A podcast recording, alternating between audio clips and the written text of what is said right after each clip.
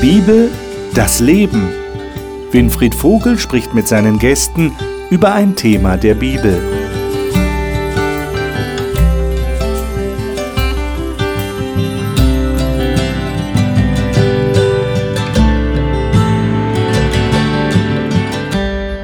Letzte Woche hatte ich an dieser Stelle erwähnt, dass die Bibel ja nicht das einzige heilige Buch auf dieser Welt ist. Also nicht das einzige Buch, das von Menschen für heilig angesehen wird.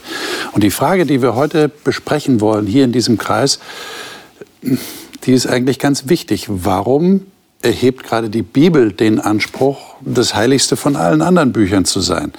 Warum erhebt sie diesen hohen Anspruch, wirklich das Wort Gottes zu sein, tatsächlich von einem lebendigen Gott zu kommen? Und wie ist das überhaupt mit den anderen Büchern, über die wir heute nicht reden werden?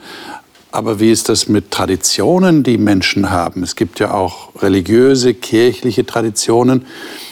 Es gibt etliche, die sagen, sie halten sich an die Bibel, aber dann hm, halten sie an Traditionen fest, die nicht wirklich biblisch sind. Wie kommen wir dazu, zu sagen, die Bibel sollte die letzte Norm sein, nach der wir uns auszurichten haben? Und was erfahren wir da in der Bibel selbst? Wir schlagen ja immer die Bibel hier auf und wollen nachforschen, was sagt dieses Buch uns dazu? Und wenn wir daran glauben, dass Gott durch dieses Buch redet, dann ist natürlich die Frage, was sagt Gott dazu? Das will ich mit den Gästen besprechen, die darf ich Ihnen jetzt vorstellen. Marion Gaffron arbeitet als Personal- und Business Coach. Außerdem leitet sie das Hope Center in Bensheim, eine Begegnungsstätte für Menschen, die mehr über Gott und das Leben lernen wollen. Annika Warzahler lebt mit ihrem Mann in Frankfurt, wo sie als Sozialpädagogin mit Kindern und Jugendlichen einer Kirchengemeinde arbeitet. Sie ist froh, dadurch Gemeinde Gottes aufzubauen. Dr. Igor Lorenzin lehrt Neues Testament an einer theologischen Hochschule in Sachsen-Anhalt. Er sagt, der Text in Sprüche 3 sei sein Lebensmotto. Dort heißt es, verlass dich auf den Herrn von ganzem Herzen. Dr. Karl-Heinz Oberwinkler kommt aus Villach in Kärnten, ist Arzt von Beruf und in seiner Kirchengemeinde aktiv, wo er für die Organisation der Bibelgespräche verantwortlich ist. Wir haben jetzt auch ein Bibelgespräch, freue mich drauf. Schön, dass ihr da seid und ich lade euch ein, Johannes Kapitel 5 aufzuschlagen. Johannes Kapitel 5, da haben wir eine Aussage von Jesus, die sehr bedeutsam ist, auch für das Thema, das wir vor uns haben. Johannes Kapitel 5, 46 bis 47. Marion, darf ich dich bitten, mal diese beiden Verse zu lesen? Ja, ich lese nach der guten, wie heißt sie jetzt, Neues Leben Bibel. Genau, genau. Neues Leben Bibel. genau. Wenn ihr Mose geglaubt hättet, dann hättet ihr mir geglaubt, denn er hat über mich geschrieben.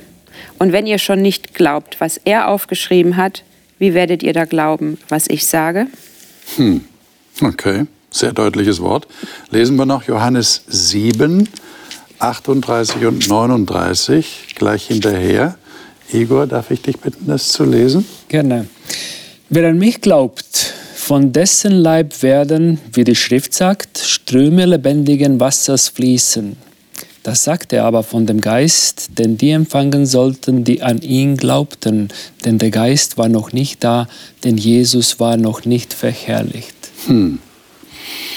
Also da entstehen ja ein paar Fragen, jedenfalls in meinem Kopf. Äh, weiß nicht, wie es euch geht.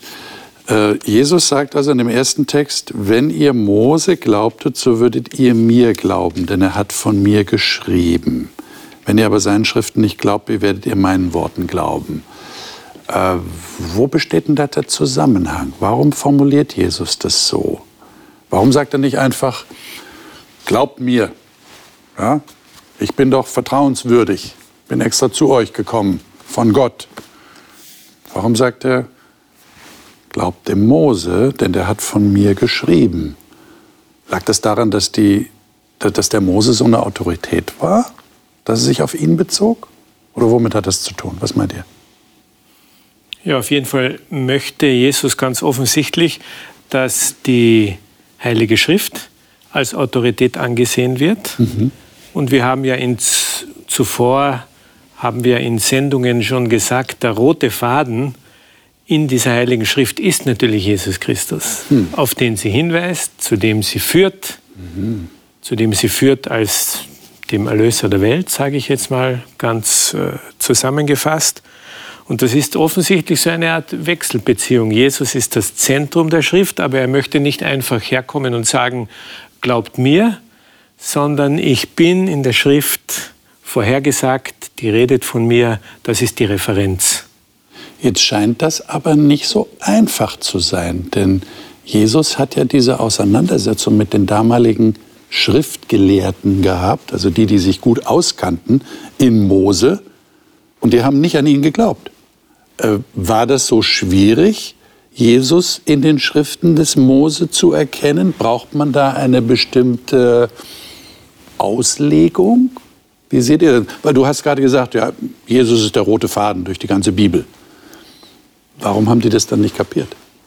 Also mir wird daran deutlich, wie leicht es doch auch passieren kann. Ich mhm. meine, die waren schriftkundig. Die mhm. haben die Schriften gelesen. Ja. Es ist nicht, dass die keine Ahnung gehabt hätten. Eben. Und doch sind sie dran vorbeigerannt. Hm. Doch war da etwas, eine Dimension, die sie nicht entdeckt haben. Hm. Kann uns das auch passieren? Oder würde ich sagen, nee, wir, wir haben das ja, du hast ja gesagt, ne, wir, uns ist es klar. Jesus ist der rote Faden durch die Bibel.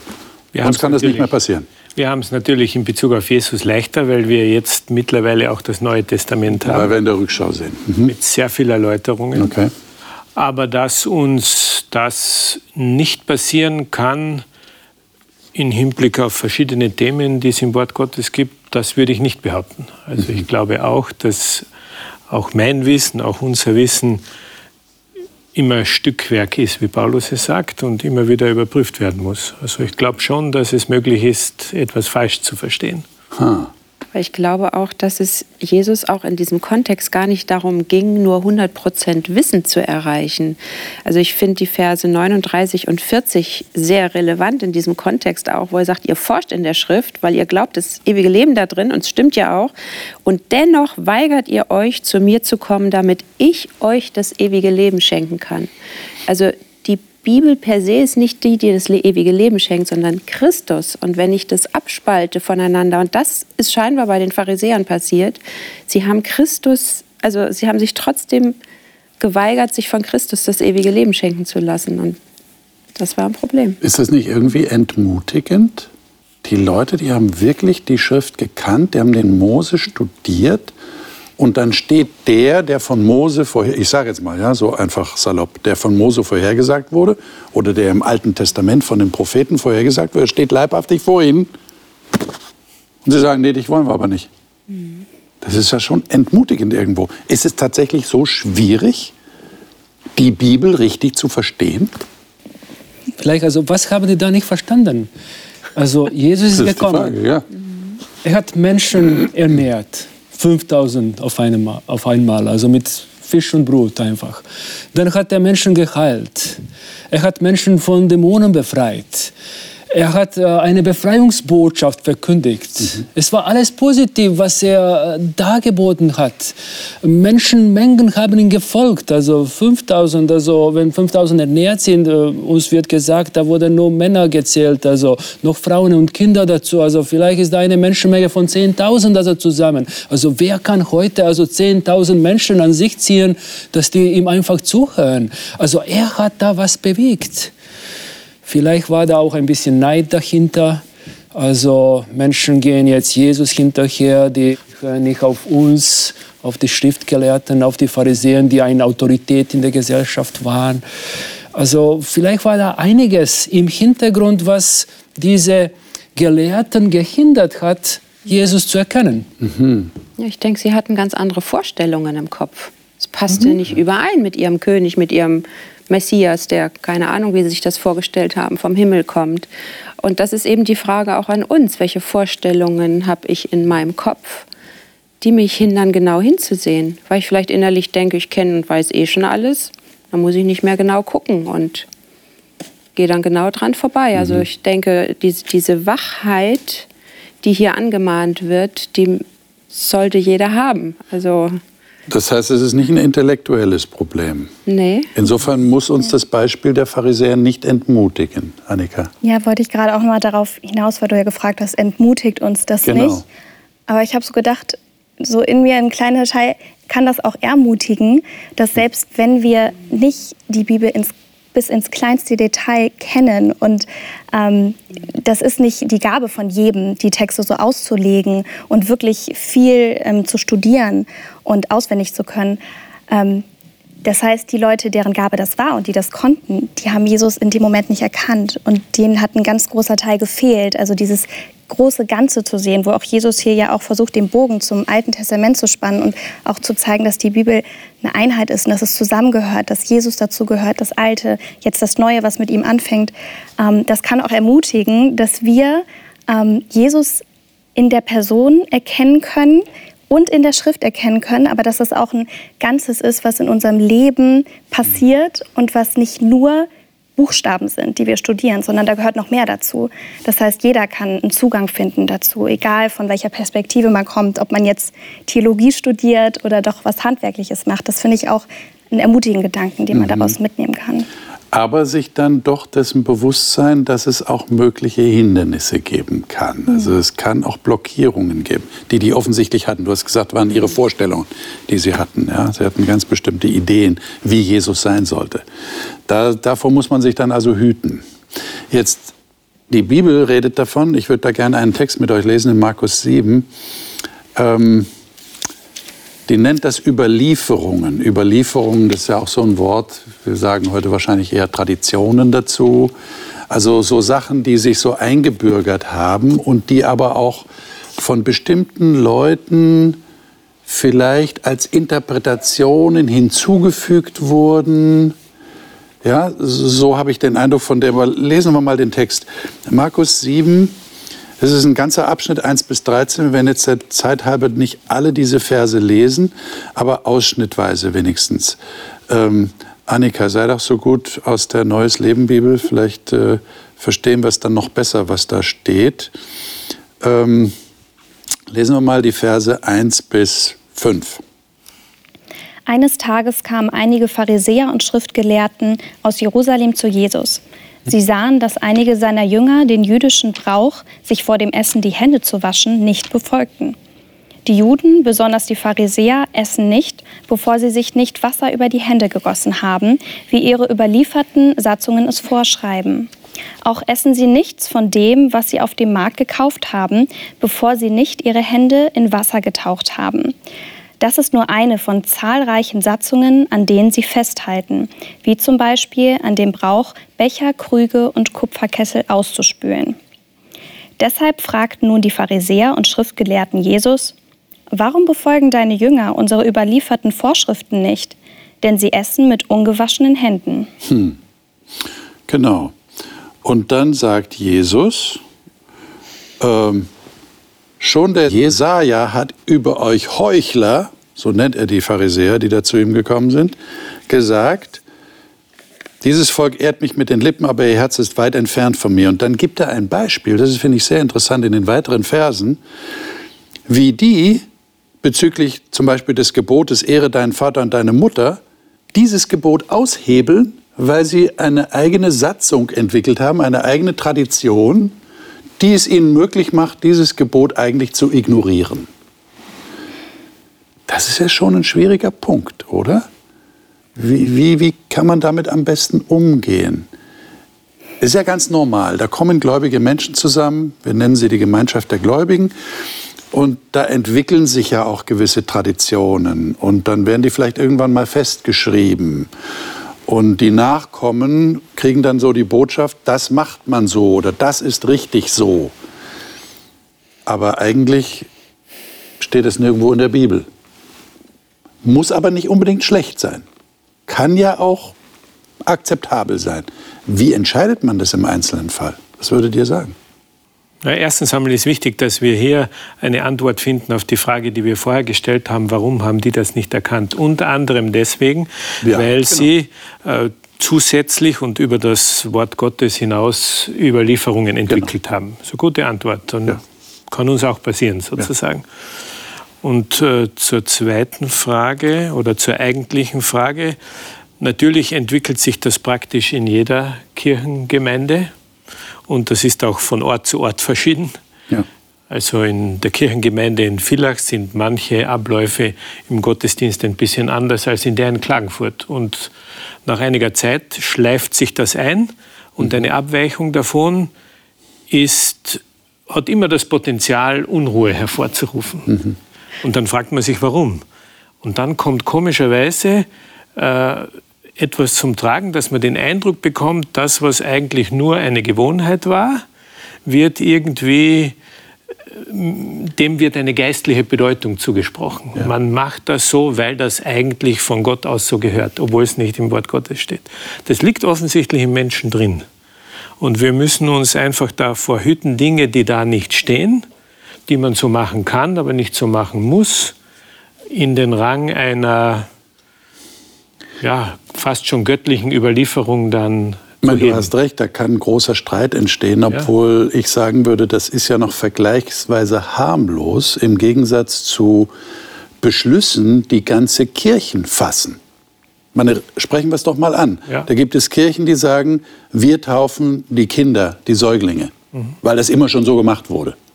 Und dann gibt es andere Kirchen, die sagen, nein, wir glauben nicht, dass die Kinder schon zum Ausdruck bringen können in dem Alter, äh, wo sie ein paar Tage alt sind, ob sie wirklich an Jesus glauben oder nicht. Das muss ein Erwachsener sein. Also Erwachsenentaufe, Glaubenstaufe. Oder einige Kirchen sagen, wir halten den Sonntag. Die meisten Kirchen sagen, wir halten den Sonntag als Ruhetag Gottes. Und dann gibt es aber auch Kirchen, die sagen, nein, wir richten uns nach der Bibel, wir halten den Sabbat, den siebenten Tag. Da sagen wieder andere, nein, das ist ja jüdisch oder das ist gesetzlich. Jetzt, wie entscheidet man das denn? Also mir gefällt an der Bibel, wenn ich sie lese, insbesondere auch den Paulus später, der ist ja ein ganz radikaler Verfechter von dem mündigen Christen. Mhm. Also Glaube, wenn ich wirklich die Bibel als Ganzes so sehe, Glaube ist nichts, was sich institutionalisieren lässt. Mhm. Wo einer sagt, komm in meine Kirche, in mein Haus und dann ist alles gut und ich sag dir, was du tun und lassen sollst. Sondern die Bibel fordert heraus, mir eine eigene Meinung zu bilden, meinen eigenen Glauben zu bauen, meine eigene Gottesbeziehung zu finden, meinen eigenen Bezug zu Jesus herzustellen, zu ihm zu kommen. Also ich bin immer als Person gefordert, ganz alleine ich. Und ich trage die Verantwortung für meine Entscheidungen, die ich habe und die kann ich nicht abgeben, sondern ich bin gefordert. Aber was sagst du jetzt, wenn da jemand antwortet, ne, da gibt es ein völliges Durcheinander? Ich meine, wenn das jeder für sich beansprucht, er ist ein mündiger Christ und er entscheidet aufgrund dessen, was er erkannt hat, was für ihn richtig ist. Ja, durcheinander haben wir so auch schon, finde ich, in der Christenheit. Also okay. ist nicht, dass es das nicht gäbe. Ich habe nur den Eindruck, ähm, je enger Menschen sich an Christus halten, mhm. desto mehr verschwindet es durcheinander, desto okay. mehr Einheit und Friede entsteht und äh, Verbundenheit. Das ist ganz. Und du würdest sagen, damit könnte man auch der Sorge begegnen, dass es ein Durcheinander gibt. Vielleicht müssen wir da Jesus und dem Heiligen Geist mehr zutrauen, ich dass er Menschen sagen, leitet. Ich würde sagen, erstmal Jesus zutrauen, dass er mich leitet. Okay. Das ist mal der erste Anfang. Mhm. Mhm. Und dann vielleicht mich auf die Suche machen, wo ich noch Menschen finde, wo ich den Eindruck habe, dass Jesus oder beziehungsweise der Heilige Geist sie leitet. Ja, ja. Igor. Wenn es um die Traditionen geht, mhm. also welche Tradition sollen wir folgen? Ich glaube, gerade deswegen haben wir die Schrift. Mhm. Weil die Schrift kann uns sagen, was ist die ursprüngliche Tradition, was hat Jesus gehalten, wie hat er sich verhalten, wie ist er zu, zu einer Gemeinde gegangen, wie hat er also Gott gefeiert. Also äh, um Traditionsfragen zu lösen, am besten ist die Schrift zu studieren und aus der Schrift sich Anweisungen zu holen. Jetzt kommt aber die entscheidende Frage. Wer entscheidet, was tatsächlich, ich wage das kaum so auszudrücken, aber wer entscheidet, was die Schrift sagt? Versteht ihr, was ich sagen will?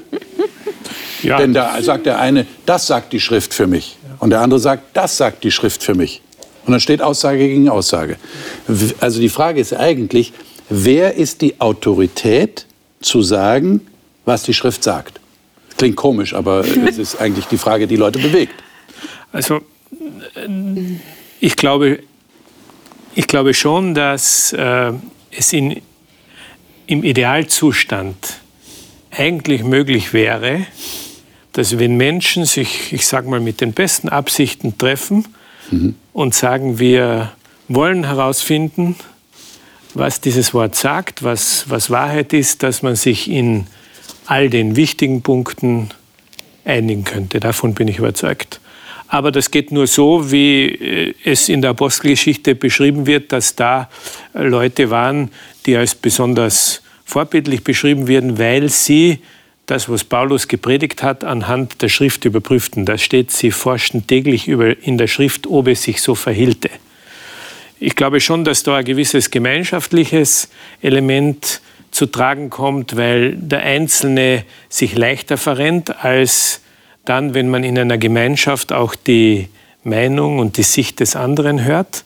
Aber prinzipiell wäre es möglich. Es ist wahrscheinlich deswegen nicht möglich, weil wir alle von unseren persönlichen, kulturellen Traditionen, äh, von unserer Herkunft, wie ich aufgewachsen bin, mitgeprägt sind und das immer mit einfließt. Aber von der Theorie her müsste es möglich sein. Hm. Aber ich halte das gar nicht für das alleroberste Ziel, dass wir alle einer Meinung sind oder alle die Dinge gleich betrachten. Weil eigentlich macht es das Miteinander aus, dass wir unterschiedliche Standpunkte haben und die beleuchten können. Wir lernen voneinander, wir entwickeln uns. Und wenn ich in mein Leben schaue, wie viel ich schon Veränderungen erfahren habe an, an Bibelerkenntnis auch, wo ich sagen muss, das ist was Dynamisches.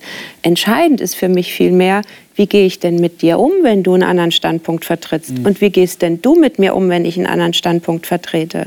Und wenn es uns gelingt, und das ist für mich die Kernbotschaft der Bibel überhaupt, wenn es uns gelingt, uns zu lieben und im Respekt und liebevoll miteinander unsere unterschiedlichen Standpunkte zu beleuchten, dann entsteht auf einmal was Neues in einer neuen Qualität. Da gebe ich dir schon recht äh, bei bei vielen Dingen, die in der Bibel stehen, wie man lebt, wie, wie wir das in unser Leben umsetzen. Aber an und für sich, das, was ich immer als roten Faden bezeichne, Gott hat die Welt geschaffen, äh, er hat uns vor allem in Jesus Christus erlöst und da ist eine Hoffnung, weil er wiederkommt. Das würde ich mir schon wünschen, dass wir Christen darin in diesem roten Faden einig sein würden. Und dann könnten wir und können wir auch, zeigt ja Gott sei Dank die Erfahrung auch, in all den Dingen, die wir unterschiedlich sehen, gut miteinander umgehen. Und da erwähnst du jetzt einen ganz wichtigen Kernpunkt der christlichen Botschaft. Es geht um Erlösung. Wie verstehe ich Erlösung?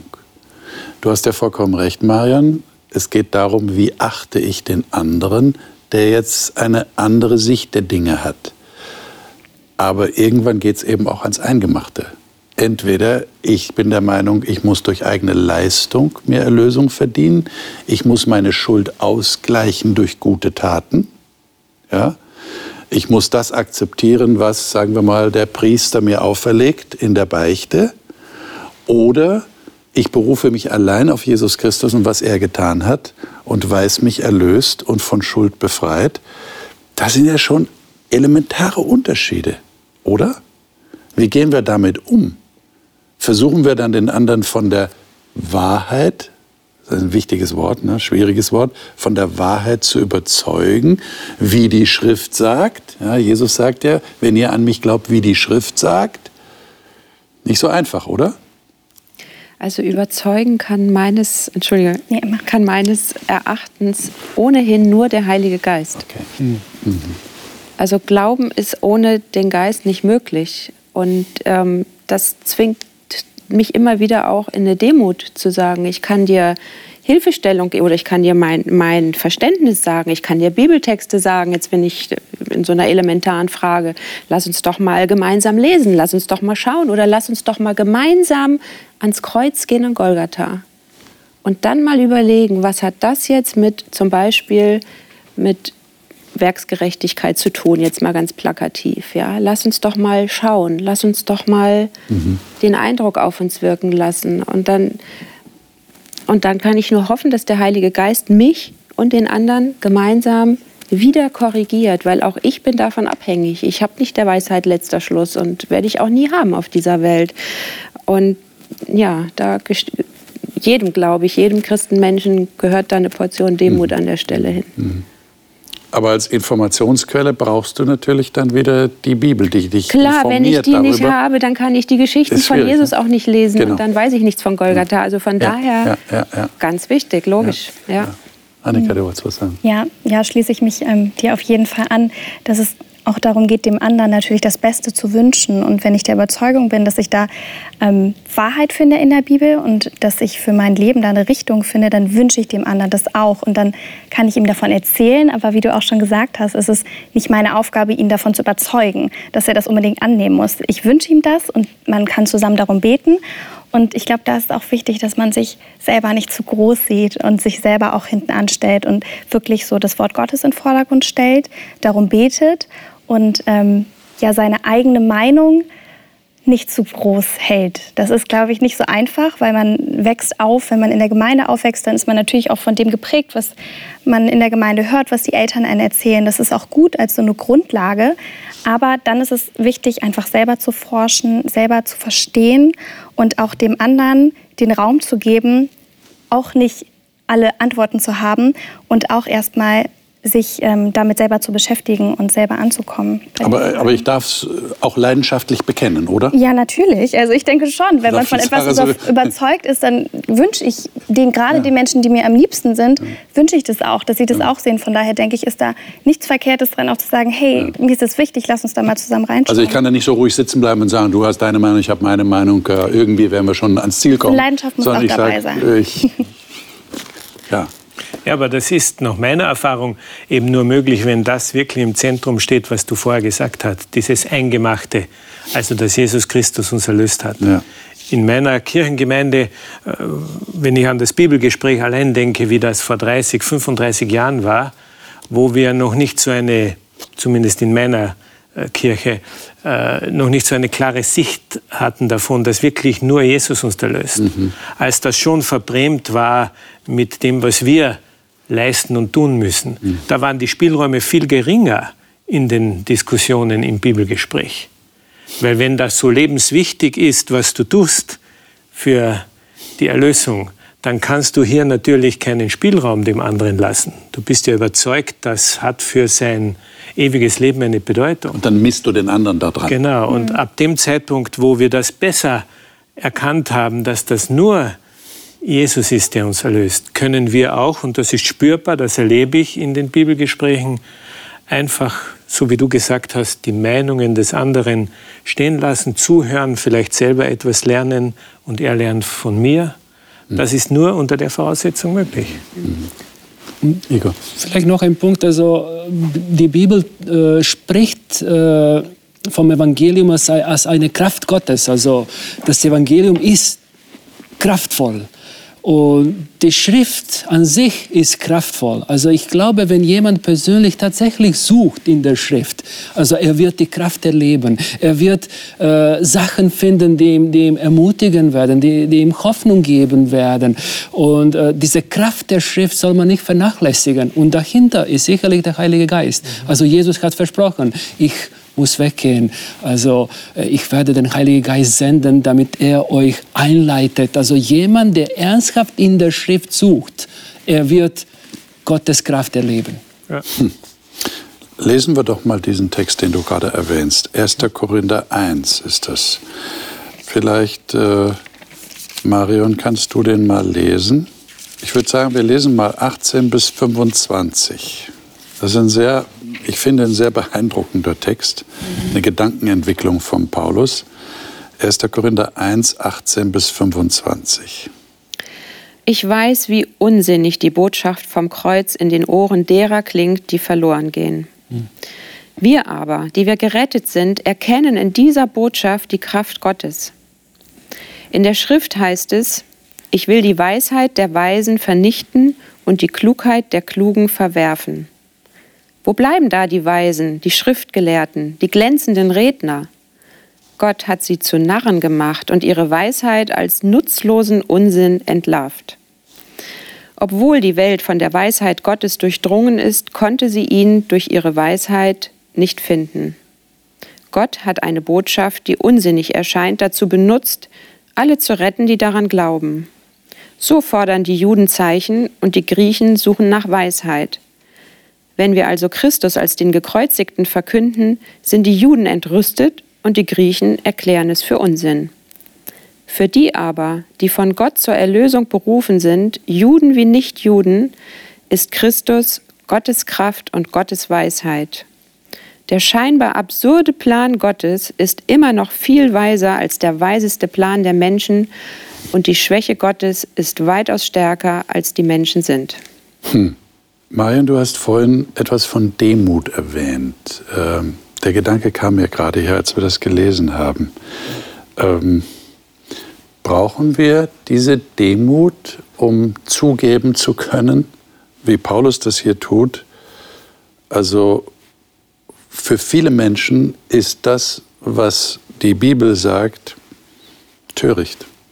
Es ist Unsinn, wie die Übersetzung sagt. Ähm, heißt das, wir müssen das auch demütig anerkennen? Weil manchmal sind wir so der Meinung, naja, wir, haben das, wir haben das Tollste gefunden, was es gibt. Und das müsste ja eigentlich jeder einsehen. Aber warum, warum bezeichnet er das als Torheit und als Schwäche Gottes? Und das sei aber weiser als die Weisheit der Menschen. Was meint er damit? Er redet von dem Kreuz. Ja. Jesus ist gekreuzigt. Da ist die Schwäche. Also der Gott, der auf, zu dieser Erde gekommen ist, wurde gekreuzigt. Er ist schwach. Er kann nicht gewinnen. Die Römer haben gewonnen. Mhm. Und dann kommt die Auferstehung. Und Jesus ist eigentlich der König des Universums. Er sitzt auf dem himmlischen Thron. Also da in der Schwachheit, in der Demut, also er war bereit, sich zu opfern für die Menschen, damit etwas Großes passieren kann. Und das ist sicherlich ein Beispiel der Demut also für uns Menschen. Also wir können streiten, also wer hat Recht, wer hat die Wahrheit. Aber Wahrheit ist Jesus. Also niemand hat Wahrheit, außer dass wir Jesus haben und an ihn halten und an seinem Wort halten. Hm. Jesus hat ja im Prinzip die Werte der Menschen auf den Kopf gestellt. Deswegen ist er auch mit den Pharisäern immer angerannt. Da hieß es, wer viel weiß, wer alles richtig macht, wer stark ist, wer das sind die Guten, so leben wir heute auch, ja. Mhm. Und er kommt und macht sich klein. Er bückt sich vor seinen Jüngern und wäscht ihnen die Füße. Das ist himmelschreiend. Ein König würde sowas doch nie machen. Das gehört sich für einen König nicht. Ja, also da knallen wirklich Welten aufeinander mit unserem menschlichen Denken und mit Gottes Denken. Und der größte Sieg ist in der größten Schwäche entstanden. Also das muss man halt mal erst mal verstehen können. Das ist ja, das ist schon ganz schön absurd, wie es ja heißt, ja. Das heißt, was wäre dann der hohe Anspruch der Bibel? Wenn wir das jetzt versuchen mit hineinzunehmen, was ihr gerade gesagt habt? Können wir das irgendwie formulieren? Was ist der hohe Anspruch der Bibel im eigentlichen tiefen Sinne? Sie ist tatsächlich die Schrift, die von ihm zeugt. Okay. Ja, und das macht sie auch so einzigartig. Denn zumindest nach meinem Wissen, mit allen Einschränkungen, ist das das Einzigartige an der Bibel, diese Art der Erlösung. Hm dass Gott quasi schwach wird, so wie Igor es gesagt hat, aber das, und das ist wahrscheinlich das, was es schwer macht, das auch anzunehmen, dass das natürlich primär uns zu Schwächlingen macht. Weil die Bibel ja sagt, ihr könnt euch nicht selber erlösen. Mhm. Und was alle anderen heiligen Bücher unisono behaupten, auch wenn der Weg vielleicht unterschiedlich ist, aber sie sagen, der Mensch kann, muss dieses und jenes leisten. Was das ist, ist vielleicht von Buch zu Buch unterschiedlich, aber der rote Faden dort ist klar. Der Mensch leistet, er liefert meinetwegen und dann kann Gott ihn annehmen, bekommt er das ewige Leben, das Nirvana, was auch immer. Und das ist das Einzigartige an der Bibel. Und auch das, was wahrscheinlich, ich kann es mir nur vorstellen, ich bin in, in dem Glauben an die Bibel aufgewachsen. Ich kenne nichts anderes. Aber ich kann mir vorstellen, dass das vielleicht schwierig ist für Menschen zu sehen, ich bin so schwach, ich bringe das nicht. Ich brauche einen, der mich erlöst. Ich meine, das würde ja jetzt bedeuten, wenn wir es mal von diesem Blickwinkel sehen, Gott, der lebendige Gott, der über allem thront, lässt ein Buch schreiben darüber, wie er stirbt. Ihr habt gesagt, das Kreuz ist entscheidend. Also er lässt ein Buch schreiben über die größte Schwäche, die ein Gott überhaupt erleben kann.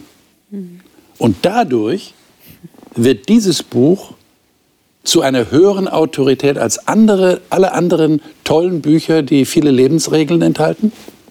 Dann wäre es ja tatsächlich tragisch, sage ich jetzt mal, wenn wir Christen aus diesem Buch ein bloßes Buch mit Lebensregeln machen. Auf jeden Fall. Oder? Auf jeden Mhm. Fall. Eben.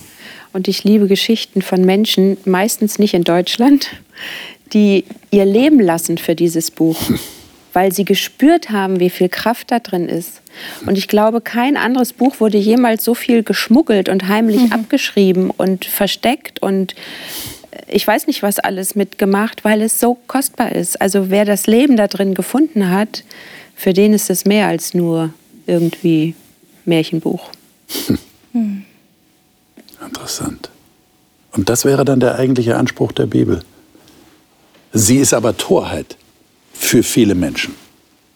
Aber eigentlich ist sie weiser als alle Weisheit der Menschen, sagt Paulus hier. Das ist schon interessant, sehr nachdenkenswert, finde ich. Hm. Was ist euch denn besonders deutlich geworden in Bezug auf euer eigenes Leben, was diesen Anspruch der Bibel angeht? Äh, wie versteht ihr diesen Anspruch für euch ganz persönlich?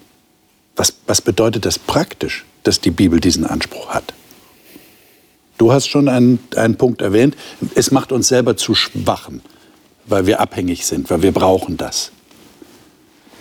Was macht's noch mit euch? Das ist so vielschichtig. Also es gibt, also die Bibel selbst ist ja so vielschichtig, dass ich den Eindruck habe, mein Leben reicht nicht aus, das irgendwie zu erfassen.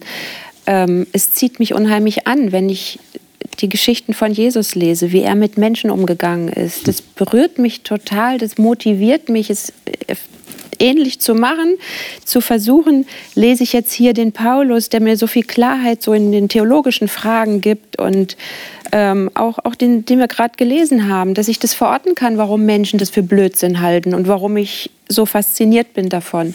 Das bestärkt mich dann da drin, dass ich sage, ja, ja, so ist es ja.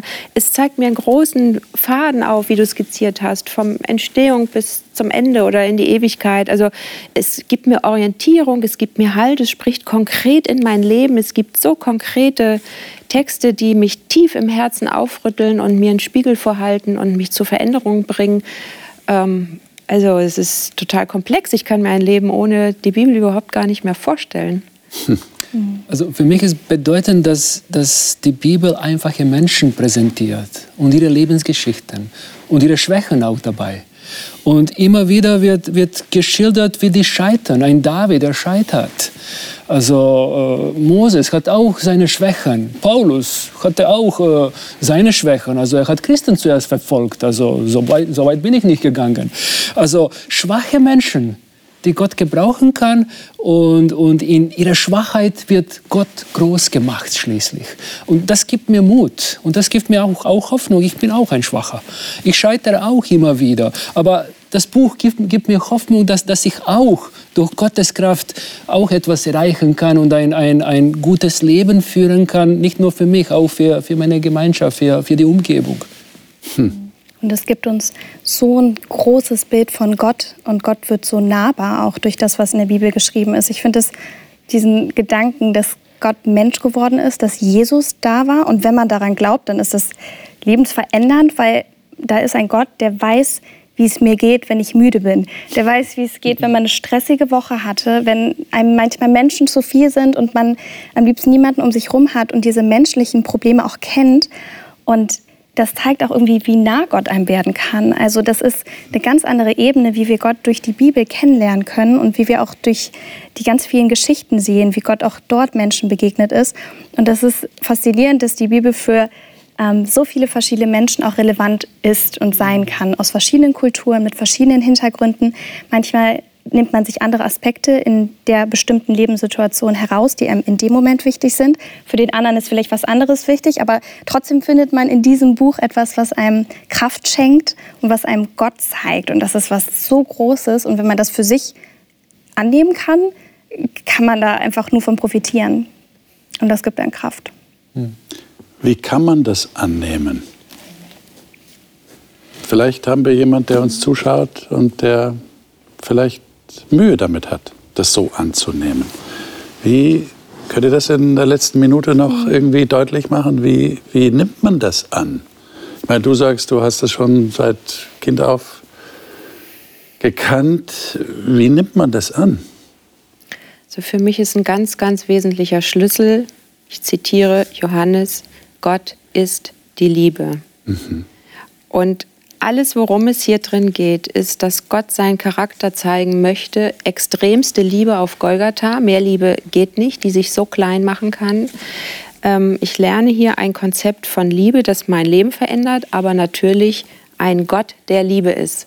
Und mit dieser Brille ist meine Empfehlung, lies die Bibel mit dieser Brille. Es ist ein Liebesbrief an dich von einem Gott, der dich lieb hat. Es geht nicht um ausgefeilte Theologie und um richtig und falsch und ich weiß nicht was alles, sondern ein liebender Gott, der dir begegnen möchte. Und dafür möchte er dieses Buch gebrauchen. Und mit der Voraussetzung kann es vielleicht gelingen. Liebe Zuschauer, ich habe irgendwie den Eindruck, es braucht auch ein Umdenken bei uns selbst. Denn wenn wir so hören, die Bibel ist ein Buch mit einem hohen Anspruch, dann haben wir vielleicht Gedanken, die ganz in die falsche Richtung führen. Aber wir haben heute gelernt, die Bibel ist ein Buch, mal kurz zusammengefasst, über die Schwäche Gottes.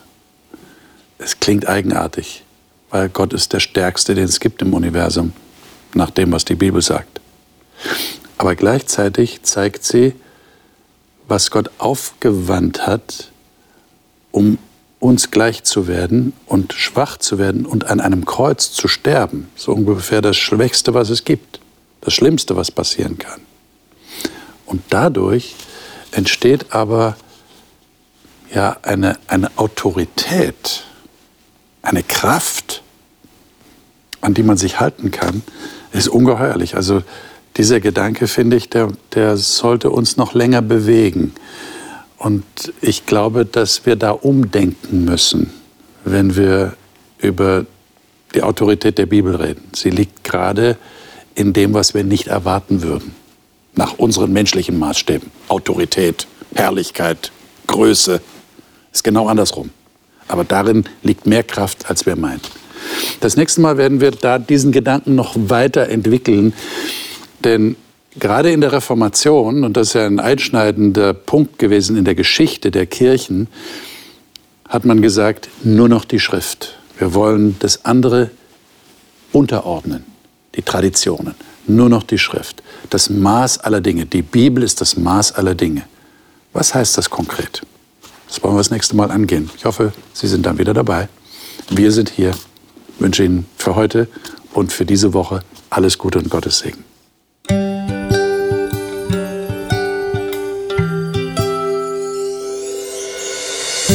Sie hörten auf Hope Channel Radio die Bibel, das Leben mit Winfried Vogel und seiner Gesprächsrunde.